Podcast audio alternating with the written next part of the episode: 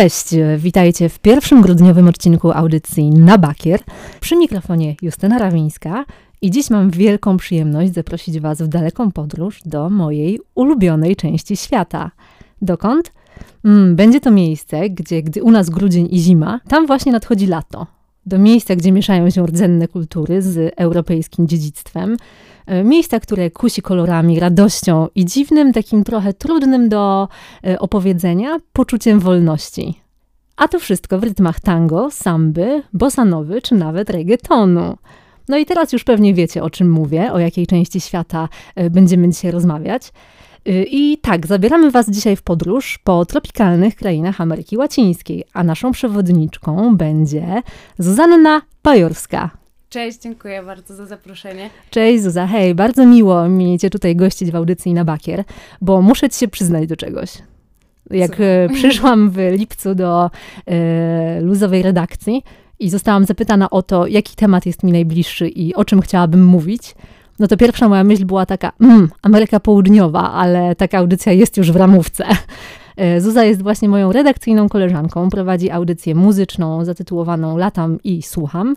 No i właśnie opowiada ta audycja o muzycznych peryferiach Ameryki Łacińskiej. Przyznam ci się, że ja miałam szczęście, bo weszłam w taką dziurę, która została po innej audycji, która była właśnie na temat Ameryki Łacińskiej, o muzyce z Ameryki Łacińskiej, basy tropikalne. Basy tropikalne przyniosły się na antenę Radia Campus. E, a znam, słucham. Mhm, basów tropikalnych. E, no a po jakimś czasie pojawiłam się ja z audycją Latami Słucham, gdzie w podobny, ale jednak, jednak inny, bardziej e, zróżnicowany sposób opowiadam o muzyce.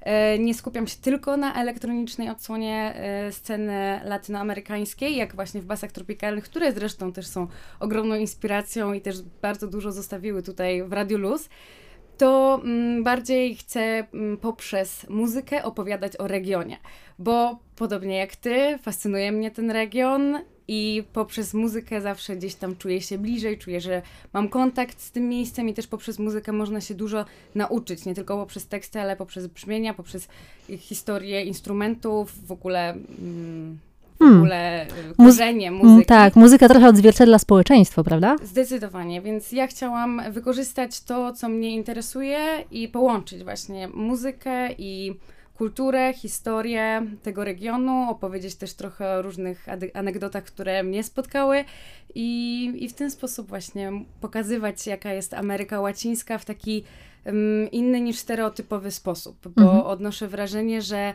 jak rozmawiam z kimś, kto nie był tam, kogo szczególnie nie interesuje ten region, co też mnie nie dziwi, bo nas w szkole w ogóle nie uczyli o tym regionie, to mm, trochę mi brakuje. Brakuje mi właśnie takich, takiego rozmawiania na ten temat i chciałabym po prostu pokazać to od tej strony, bar znaczy bardziej głębiej po prostu wejść w ten temat i, i pokazać, że Ameryka Łacińska to nie jest y, tylko y, Aztekowie, Inkowie, lamy, kokaina i reggaeton, kontekście muzyki, tylko dużo, dużo więcej. A tak, tutaj już zahaczyłaś o te stereotypy yy, odnośnie Ameryki Południowej.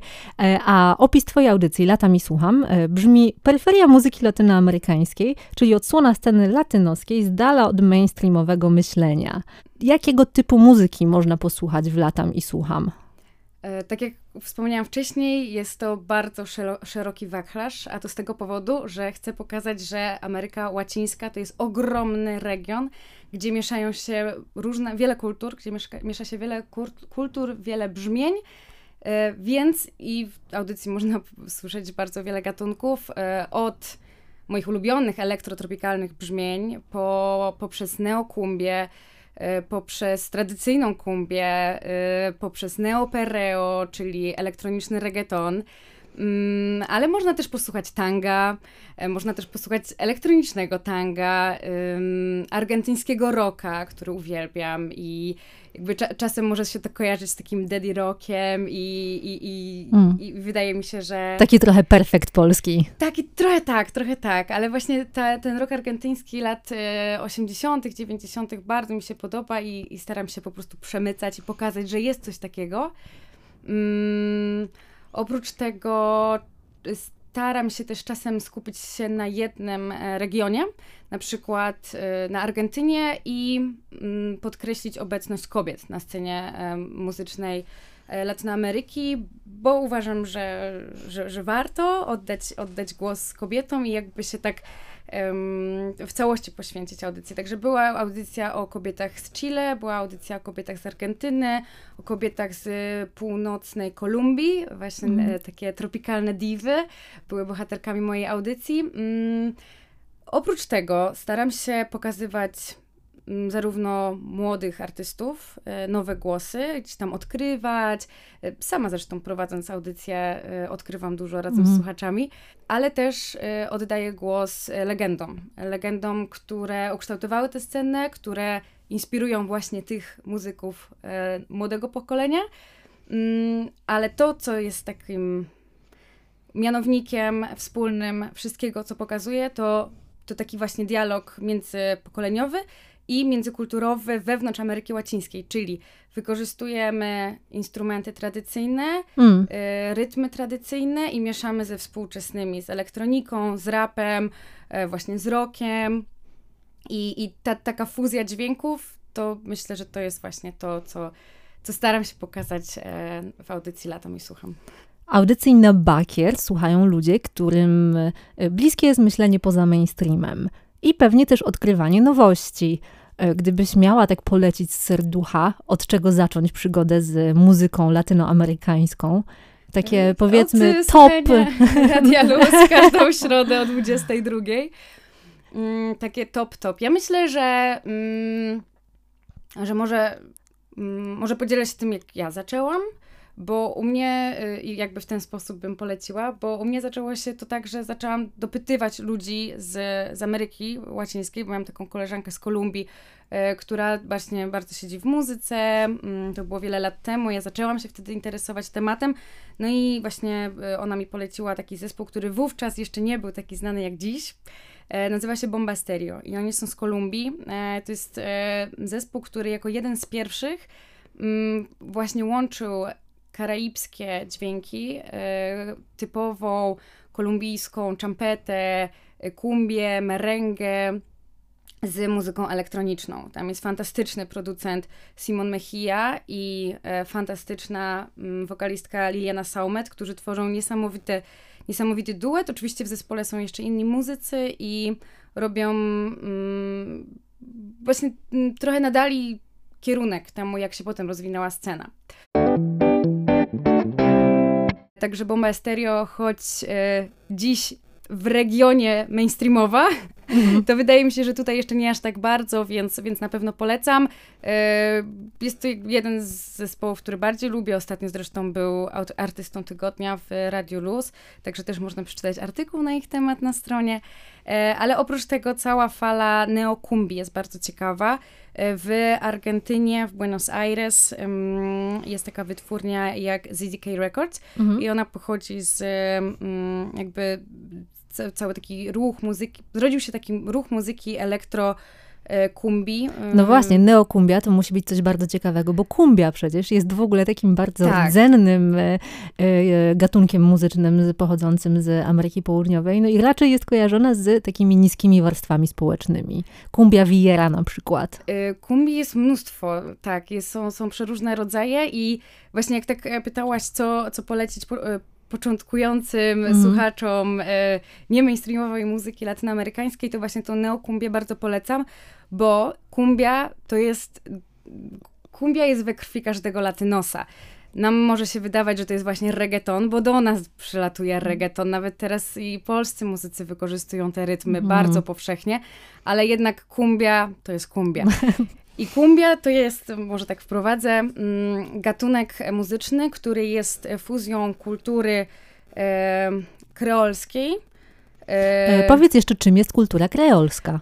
To są, e, kultura kreolska mm, to są, e, to jest wymieszanie kultury mm, rdzennej z kulturą hiszpańską, która na przestrzeni lat, na przestrzeni stuleć, e, kiedy panował okres kolonialny, się tam wytwarzała i y, mieszkańcy, którzy już urodzili się w tak zwanym Nowym Świecie, są właśnie kreolami.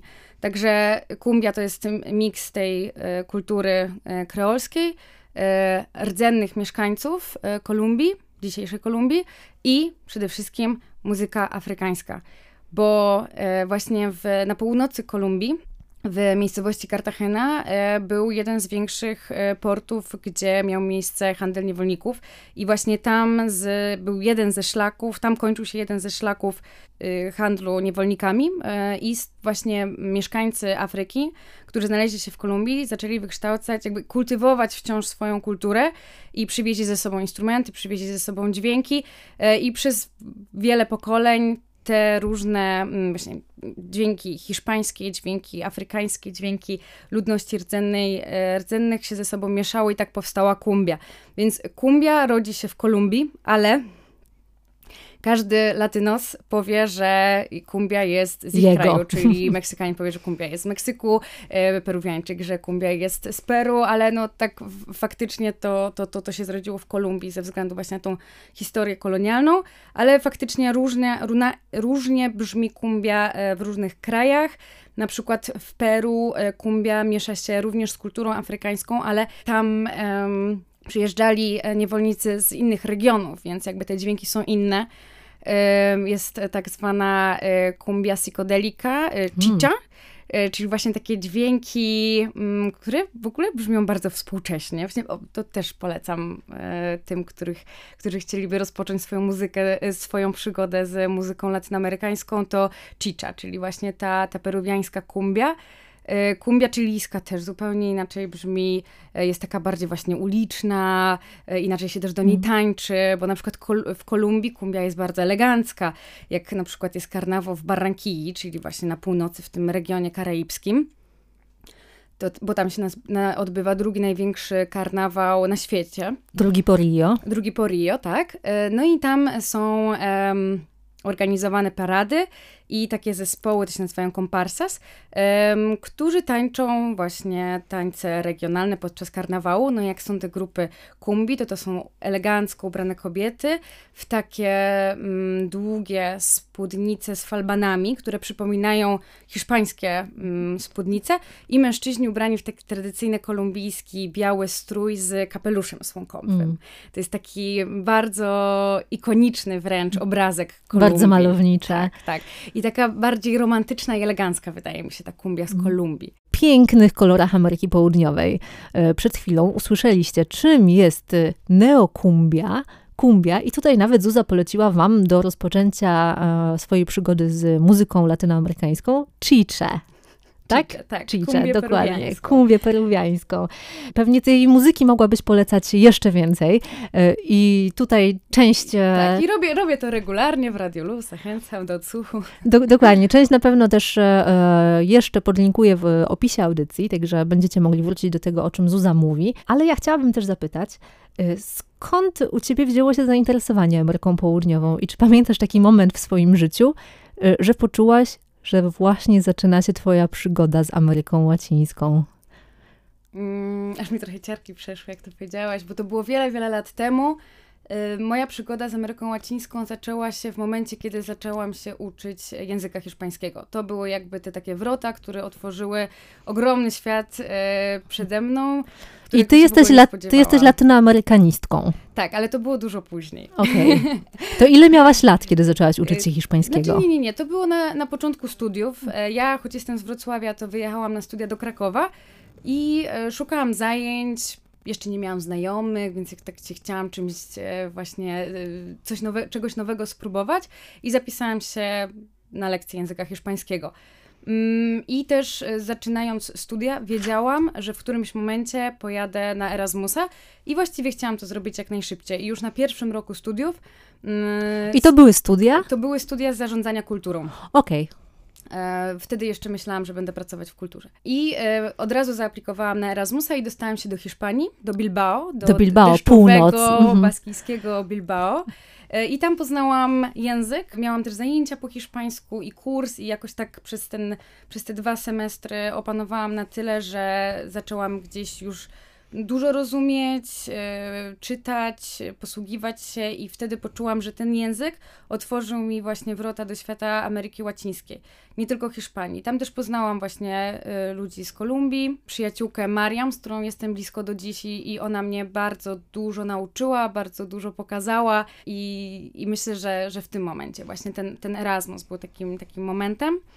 Mhm. Mm. Widzę, że mamy bardzo zbieżne historie, bo ja sama skończyłam e, filologię hiszpańską, co prawda na Uniwersytecie Wrocławskim e, i też moja przygoda z Ameryką Południową e, zaczęła się przez Hiszpanię, tylko że u mnie było to na południu, bo w Sewilli. No a później losy pognały cię dużo dalej, prawda? Bo aż do Chile. Tak.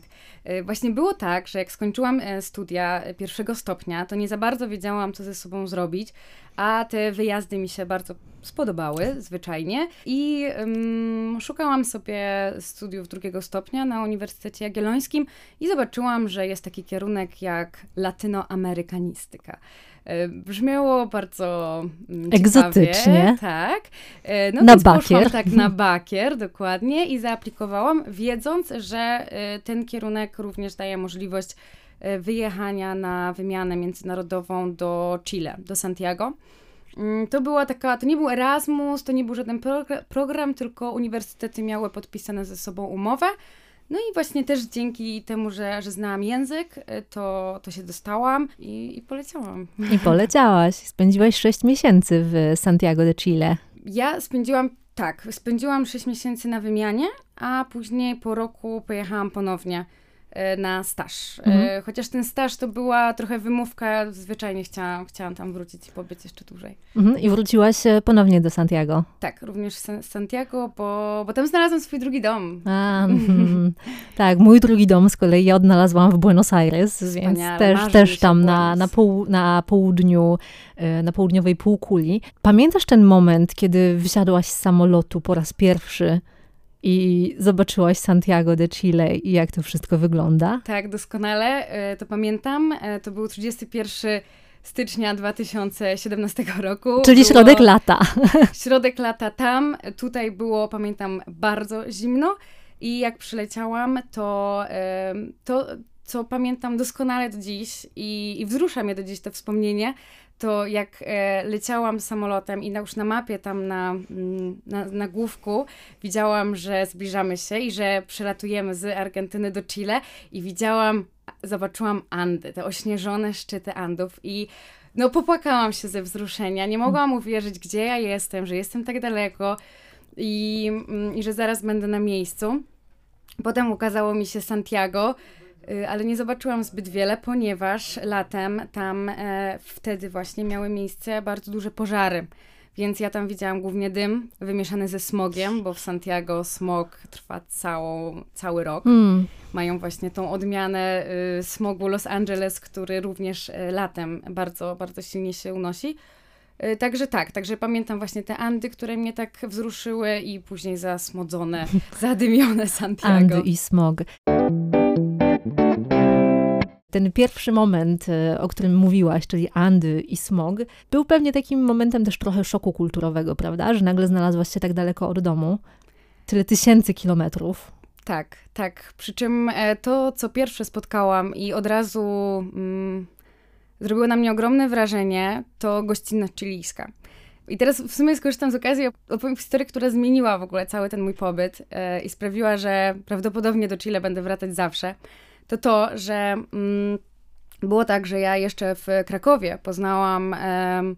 Ktoś mi przedstawił chłopakowi z Chile, powiedział: Słuchaj, jedziesz do Santiago, musisz kogoś znać na miejscu, to ja ci przedstawię z Felipe, wy się poznajcie. No dobra, okej, okay, fajnie. Jest Bo Felipe, mamy jest, motyw. Jest Felipe, y, spotykamy się. No i ja się zapytałam Felipe: Słuchaj, czy mogłabym e, w Santiago przez pierwsze trzy tygodnie zostawić u ciebie w domu walizkę, bo będę podróżować do Kolumbii i po prostu potrzebuję gdzieś zostawić swoje rzeczy. On mówi, że jasne, nie ma problemu, ja tobie dam numer do mojej mamy, y, to się zgadajcie. No i ja się właśnie zgadałam z, z, z, jego mamą, która od razu już na Whatsappie napisała mi taką przepiękną wiadomość, że oczywiście, że ona na mnie będzie czekać, że mogę się tam zatrzymać na kilka dni. Nie ma problemu, a że kuzynka przyjedzie po mnie na lotnisko. Więc jak ja wysiadałam w tym Santiago, to tam na mnie czekała już moja chilijska kuzynka. No i e, e, przyjechałam do, do tego domu. E, spotkała mnie tam no, niesamowite przywitanie. E, tak naprawdę obcą dziewczynę zaprosili jak do siebie. No i spędziłam u nich faktycznie kilka dni przed tym, przed tym wylotem na wycieczkę do Kolumbii i e, zaczęłam już powoli szukać sobie mieszkania na czas mojej wymiany. No i tam powiedzmy trzeciego dnia podeszła do mnie Marcela, czyli mama Felipe i powiedziała, że, że Zuza, że jakbyś chciała, to, to możesz całą tutaj wymianę zamieszkać z nami i, i, że my ciebie będziemy traktować jako członka rodziny i że jakby jeśli chcesz, to, to, to zostań. I ja nie mogłam w to uwierzyć i byłam tak przeszczęśliwa i oczywiście zgodziłam się, bo to są wspaniali ludzie i faktycznie czułam się jako część rodziny. Oni mi co cały czas dawali poczuć, że co sobotę i niedzielę były spotkania rodzinne. To jest słynne asado, czyli grill wow. E, w każdą niedzielę. Więc miałam chilijskiego dziadka Jorge, e, babcię Irmę, ciotki, kuzynki. Jeździliśmy też na różne wycieczki mhm. weekendowe. W ten sposób właśnie od środka dosłownie poznawałam mhm. Chile. Ja w audycji na Bakier zadaję takie pytania, mm, co sprawia, że ludzie żyją dobrym i szczęśliwym życiem. I tutaj właśnie trochę poruszyłaś ten wątek, który już wcześniej gdzieś nam się pojawił w e, różnych rozmowach, to znaczy ta rodzina i ta społeczność dookoła. Tak, to jest, to jest niesamowite, bo to właśnie bardzo mm, mocno wpłynęło na moje też myślenie o rodzinie. I tutaj z kolei skoczę y, o, t, w czasie do, do mojego wyjazdu, bo ja właśnie mm, przez długi czas żyłam w takich rozjazdach, że właśnie E, tutaj studiowałam w Krakowie, mieszkałam we Wrocławiu. E, żeby zarobić na wyjazd do Chile, to siedziałam w Norwegii, sprzątałam hotele e, i tak dalej, i tak dalej. I gdzieś Jednym zawsze... słowem latałaś i słuchałaś. Latałam, słuchałam, sprzątałam i, i byłam no, w wiecznym ruchu. I pamiętam, no też z daleka od rodziny. I jak zamieszkałam z rodziną tą z Chile i zobaczyłam, jacy oni są ze sobą zżyci, jacy oni są dla siebie ważni, jaką tworzą właśnie taką fajną komórkę, to mi się zamarzyło i mi, ja wtedy poczułam, jak bardzo za tym tęsknię. No i po tym zwojowaniu świata wróciłam do Wrocławia, mm. już tutaj sobie grzecznie siedzę, nie ruszam się, jest dobrze. I co, czekaj, ciepłe kapcie? No ciepłe kapcie, zimno jest, ale powiem ci szczerze, że paradoksalnie zima w Santiago jest o wiele gorsza niż w Polsce. Tak, bo nie mają ogrzewania. Nie mają ogrzewania. Mm. Także tam na zajęcia w pracy czy w domu siedzi się w wełnianych swetrach, rękawiczkach i przy takim piecyku gazowym. Także nie no. Jak, jak zima, to już lepiej w ciepełku naszym tak, polskim. Tak, tak, tak. A natomiast lato tam to, to daje w kość. Mm, trochę było o rodzinie i o tym, jak ważna jest ta komórka społeczna, e, jak e, ważna jest społeczność dookoła nas. A co jeszcze takiego w życiu Chilijczyków zaskoczyło Cię w ich codzienności? Jeszcze wracając na chwilę do rodziny i właśnie kolejnej rzeczy, która mnie zaskoczyła pozytywnie, to to, że y, Chilijczycy są niesamowitymi psiarzami. Tam prawie każda rodzina ma psa i jest też bardzo dużo bezdomnych psów, które, lat, które latają po ulicach Santiago. I tak, są takie zaczipowane też. jeszcze żółtymi chipami takimi w uszach. I, oprócz, I są całkiem zadbane. Jakby mm. widać, że, że żyją w takiej trochę symbiozie z mieszkańcami, pomimo tego, że są bezdomni, no ale też właśnie Chilijczycy są tacy bardzo kochający psy, mają dużo psów i w, mm. w mojej chilijskiej rodzinie też były trzy wielkie psy. Wspaniale. I, tak. Ja z kolei z Argentyny, z Buenos, pamiętam, że tam istnieje zawód wyprowadzacz psów. I tam tak, w dzielnicy, tak. w której mieszkałam, w Rekolecie konkretnie, y, można było spotkać takich wyprowadzaczy psów z na przykład siedmioma psami na smyczy, idących taką tak, chmarą. Bardzo filmowe. Tak, to jest bardzo filmowy obrazek. Mhm. Tak. Jak pytałaś mnie o zaskoczenia, to mi się wydaje, że to, co mm, może zaskoczyć, to na pewno, że Santiago to jest taka ogromna metropolia, y, która skupia całą uwagę, bo Chile jest ogromne. Y, długie na 4000 kilometrów. Y, szerokie nie jest, bo w najszerszym miejscu ma jakieś 300 kilometrów. Co jest, co jest fantastyczne, bo zawsze jest blisko do gór i zawsze jest blisko do morza. Ale y, jest y, to wielkie Santiago, a reszta miejscowości jest raczej niewielka i głównie wioski. I mm, prowincja jest bardzo ciekawa, jest przepiękna. Ludzie też są zupełnie inni, ale jednak i w wiadomościach, i w telewizji, i, i tak w rozmowach, no to Santiago jest tą taką takim najważniejszym centrum, takim mm. miejscem, powiedzmy, nie wiem, E, jest, Miejscem, gdzie dzieje się wszystko, gdzie tak na dobrą wszystko, sprawę. Gdzie, no to też nie jest prawda, no bo Chile jest ogromne, a więc bardzo zróżnicowane. Zupełnie jest inaczej na północy, tak. gdzie mamy już takie klimaty płaskowyżu andyjskiego i tam mamy też kultury Aymara, e, czy też kultury zbliżone. Znaczy, tam już się bardziej można poczuć jak w Boliwii czy w Peru, a z kolei na samym południu możemy się poczuć jak właśnie w Norwegii, czy mm. nie wiem, no mamy na Alasce, mamy tam bardzo dużo y, wodospadów, lodowców, wulkanów. No właśnie Chile to też kraj wulkanów. Mm. Mnie zawsze fascynowały te kontrasty, y, trochę stereotypowe, o których często się mówi, myśląc o y, Ameryce Południowej.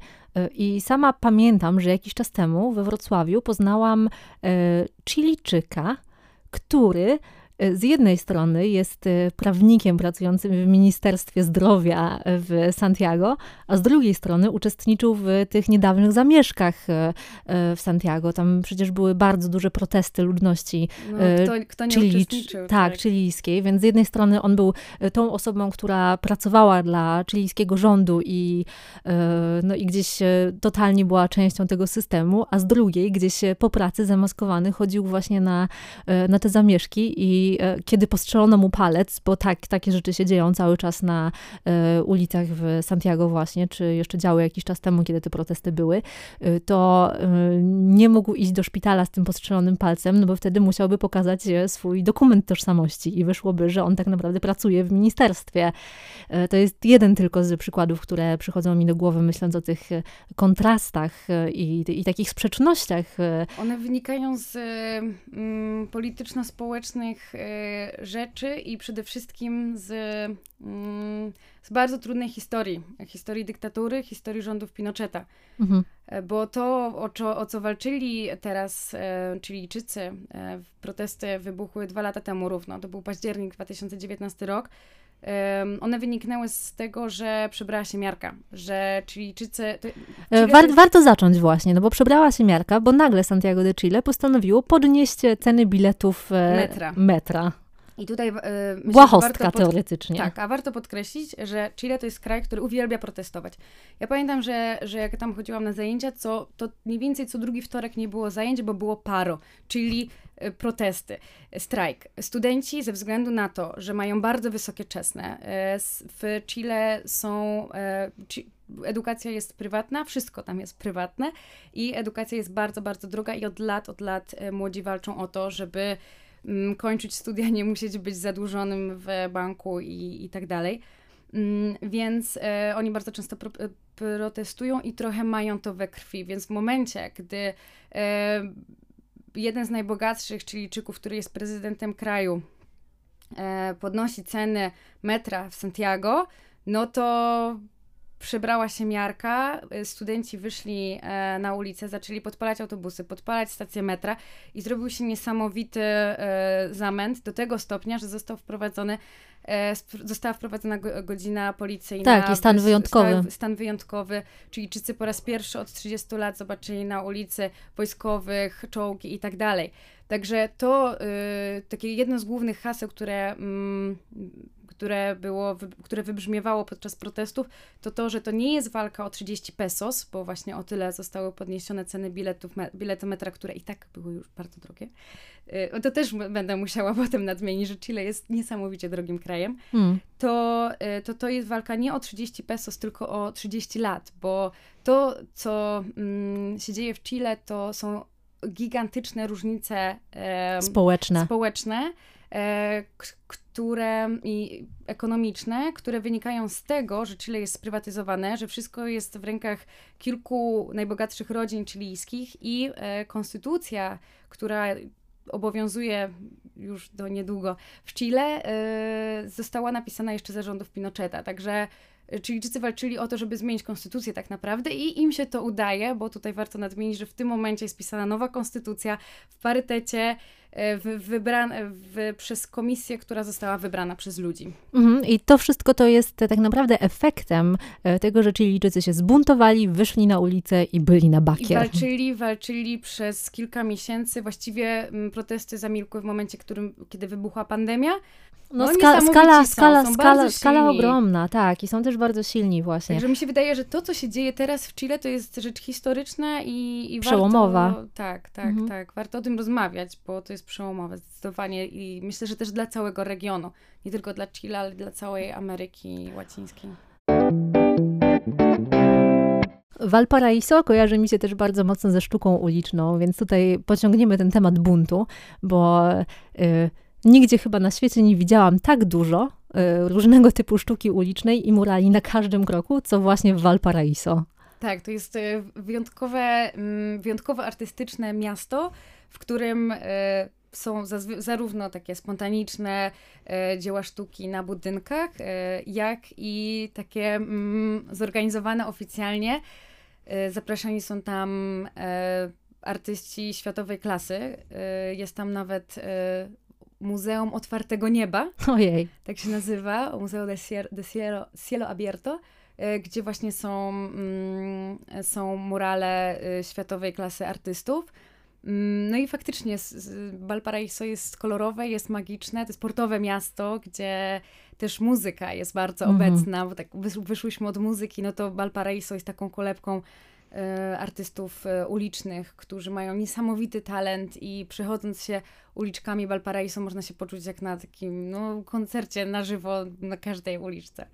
To prawda, jeszcze dodatkowo ten kolorowy klimat właśnie ścian y, Valparaiso, które niemalże krzyczą do nas o uwagę, plus widniejące gdzieś w oddali morze, ocean konkretnie. Tak, i port i, i też to, że to miasto jest na e, 57 wzgórzach, więc tam e, wszędzie trzeba chodzić po schodach, Mhm. w górę, w dół. No nie, nie, niesamowity klimat, wspaniałe miejsce.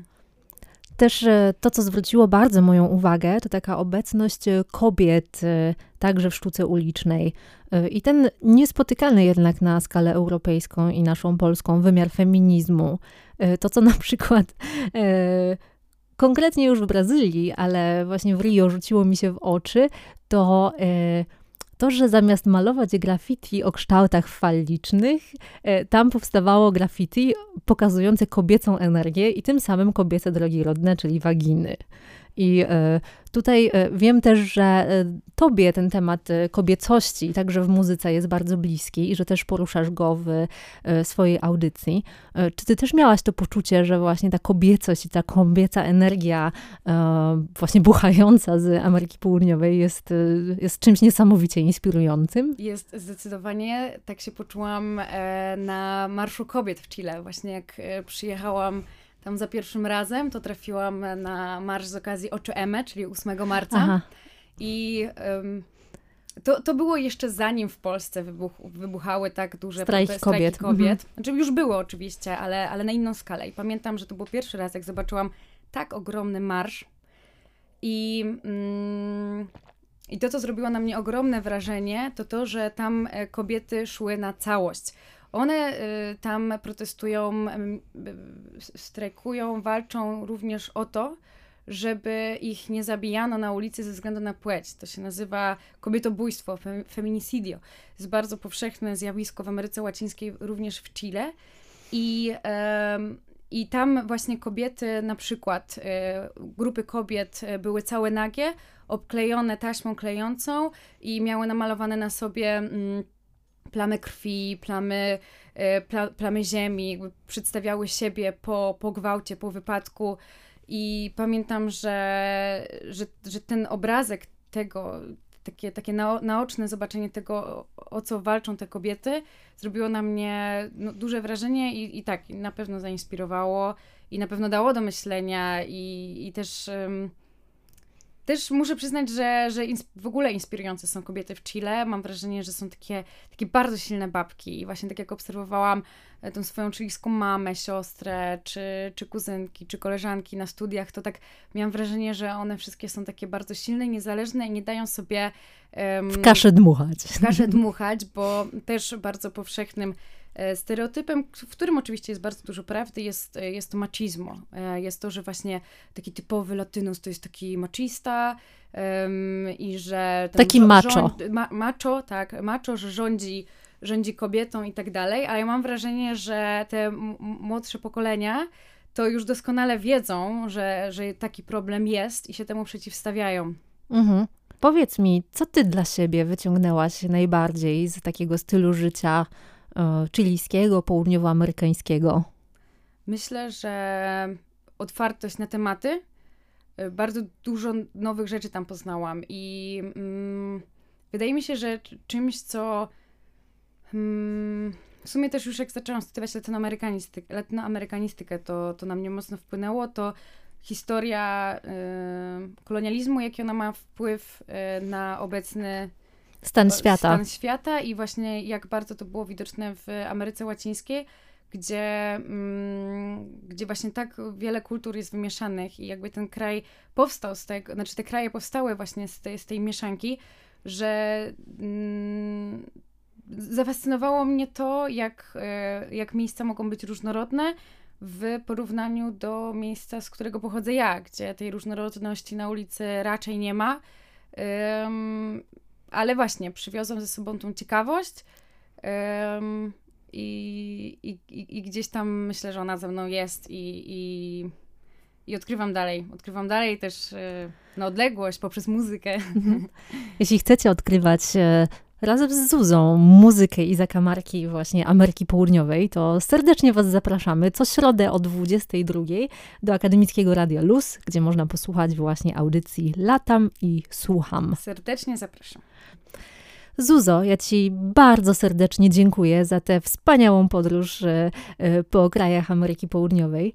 Również bardzo, bardzo Ci dziękuję, bo przyznam, że y, im więcej czasu mija, a przez pandemię nie, nie planuję y, szybkiej podróży do Ameryki Łacińskiej, to rozmawiając z Tobą po prostu przypominam sobie, wspominam i jest mi tak cieplutko i tak miło, że bardzo Ci dziękuję, że miałyśmy okazję o tym porozmawiać i, i mogłam opowiedzieć y, o swoich wspomnieniach. Bardzo Ci dziękuję za zaproszenie. Dziękujemy bardzo. Justyna Rawińska i Zuzanna Pajorska w audycji na Bakier w Akademickim Radiu Luz. Do usłyszenia już za dwa tygodnie.